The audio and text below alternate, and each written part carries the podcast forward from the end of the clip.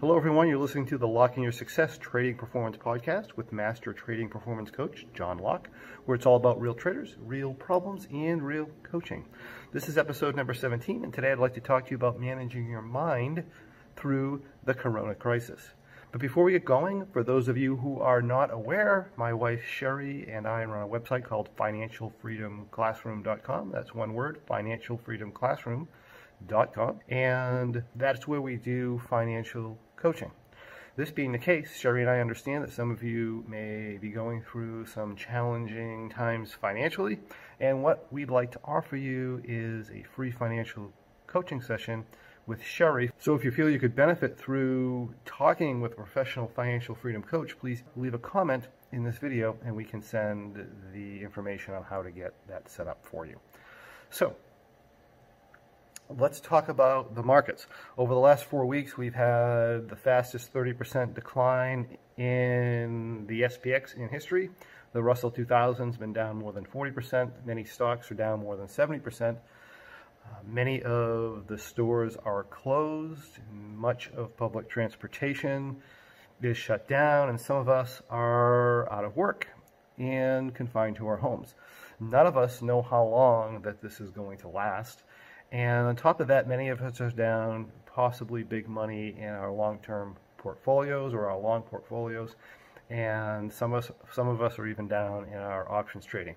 So the question is, you know, how do you feel about that? Realize that any one of these things on their own is capable of generating a substantial amount of stress.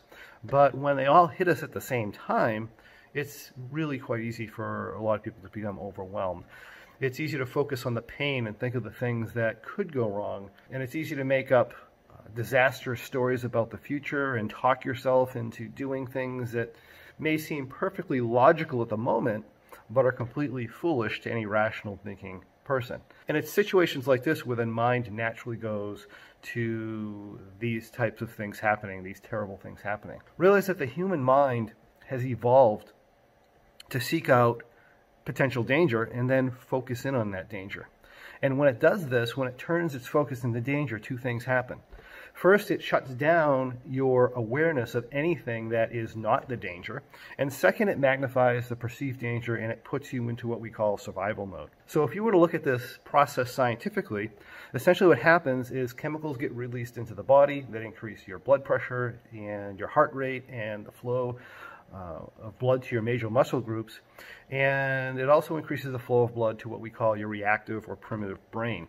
And at the same time, it shuts down anything not essential for your immediate survival. Things like your digestion and your immune system and anything that is not essential to you right at this given moment, including what we call your prefrontal cortex or the logical or rational thinking part of the brain. In other words, what might be beneficial for you in the long term is going to be completely ignored or completely forgotten for the purpose of relieving fear and stress in the moment. Now, from an evolutionary standpoint, this is really the only reason we made it this far as a species. It's the reason we're here today.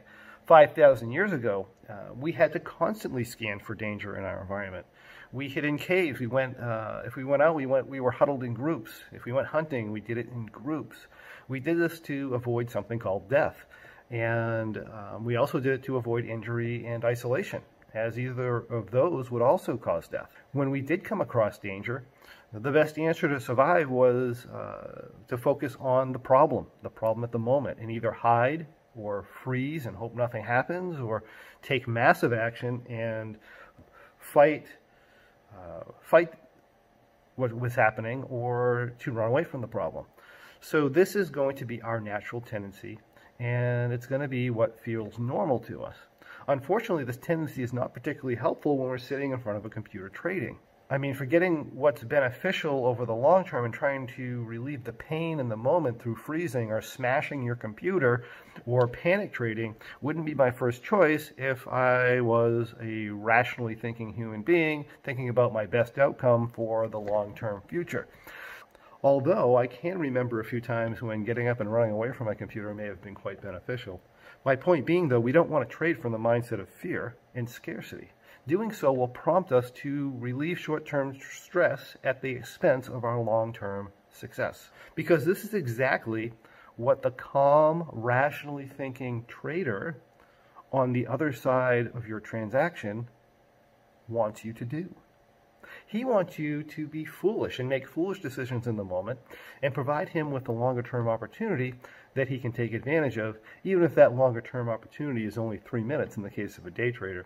So, possibly the most useful skill that we can develop as a trader is to uh, have the ability to monitor our own mindset and then be uh, willing to practice techniques and to change our mindset in a way that will allow us to discover opportunities and then immediately take advantage of them. Now, it's natural for any human being to be stressed about what's going on right now. I feel stressed too. You know, I've been quarantined in my house for, I don't know, 11 or 12 days now. I have mutual funds, and I also have a long stock portfolio that have gotten hit really hard in the down move. And I've also lost some options trades. And I'm also talking to clients every day that uh, maybe are a little bit scared. These are real issues and they're really happening. And it would be natural to do the natural thing and focus on all the things that have gone wrong or may potentially go wrong in the near future. But the question becomes what are the long term results or what are my long term results uh, if I choose to be in the mindset of fear and scarcity uh, at this time of crisis? Well, let's see what that mindset does. If I'm scared, my ability to come up with creative solutions is gone. My ability to see opportunities, gone.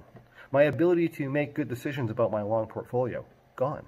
My ability to make good decisions about my options trading, gone. The likelihood of me grasping at something new or something somebody else is doing that seems to be working or seems to be making money regardless of my understanding of what that thing is, regardless of how stupid it may, or, may be or how foolish it may be, regardless of how much risk it's taking on, regardless of how much money I might lose, is going to be extremely likely when I'm in fear and scarcity. Because when we're in the scarcity mindset, we look for solutions by throwing reason out the window and abandoning what we know and grasping at straws, hoping that something will ease the stress. Now, if we actually want things to turn out well, what should we be doing? Well, we should realize that every crisis comes with tremendous opportunity, and we should be looking out a year or five years or 10 years into the future and thinking about what would be the best thing to do now for our future self. Realize that this crisis and whatever collateral damage that's come uh, you've experienced from it is what we call a circumstance. And as with any circumstance, a circumstance isn't isn't bad and a circumstance isn't good. A circumstance is neutral. Until, of course, we have a thought about that circumstance and we form an opinion on whether it's bad or not. Understand that you alone choose the meaning to give to a neutral circumstance. And the meaning you give that neutral circumstance is going to determine your feelings. And your feelings are going to determine your mindset, which in turn is going to determine the action or non actions that you take. And those actions or non actions you take today are invariably going to affect your future. One of the things we want to understand is that things are going to happen in life that we interpret as bad, where our tendency is going to be to be caveman like. It's going to be to get scared or angry or frustrated and to be very reactionary because that's what allowed the caveman to survive. So it seems like our feelings about the circumstance are indeed fact. They feel like they're true. And therefore, we have to feel a certain way about it. Today, however, we are in a very different world than we were thousands of years ago. These types of responses today tend to be very de- detrimental to, to our long term success. So, the thing you need to ask yourself when you feel scared or frustrated about a circumstance is Is the way I'm feeling about this going to prompt me to take actions that benefit me in the long term or hurt me over the long term? And if they're going to hurt you hurt you over the long term, the best thing you can do is change the meaning of the event. So, for example, the 2008 financial crisis was a circumstance. Losing money for most people was a circumstance. For those that focused on how bad it was, they likely closed down and scared themselves out of the market Perhaps they sold all their long stocks or they did nothing. Those who focused on the opportunity, despite the fact that they lost money uh, or lost their job, and went and invested more in un- the undervalued assets that the other people were panic selling, those people made out extremely well. In fact, many made millions over the next 10 to 15 years. Today, we're at the same type of crossroads. We have a crisis event. Some people are focusing on how bad it is and making themselves scared. And they're dumping stocks, they're hoarding cash, and they're hoarding toilet paper. Uh, while others, in a very similar situation, are seeing these problems as something that simply happens from time to time. And perhaps even they may even be seeing them as a wonderful thing because they're presenting opportunities. And therefore, instead of pulling in and hoarding money, they're out looking for creative solutions and seeking out investments. And they're finding those investments, they're finding tremendous opportunities, and they're investing in those opportunities. Realize that these are the people who five years from now are going to multiply their savings and their money exponentially. The circumstance is the same. The question is, what result do you want? And that's what I have for you today. I encourage you to visit us at lockinyoursuccess.com so that you too can break through barriers and enjoy quantum leaps in your trading and in your life.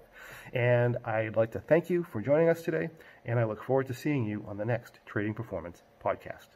Hey, if you enjoyed listening to this podcast, you have to check out my Trading Performance membership, where we take all this material to the next level. We study it and we apply it to bring our trading performance to peak levels. Simply go to tradingperformancepodcast.com. That's one word, tradingperformancepodcast.com, to receive information on how you too can become involved and improve your trading. I look forward to seeing you there.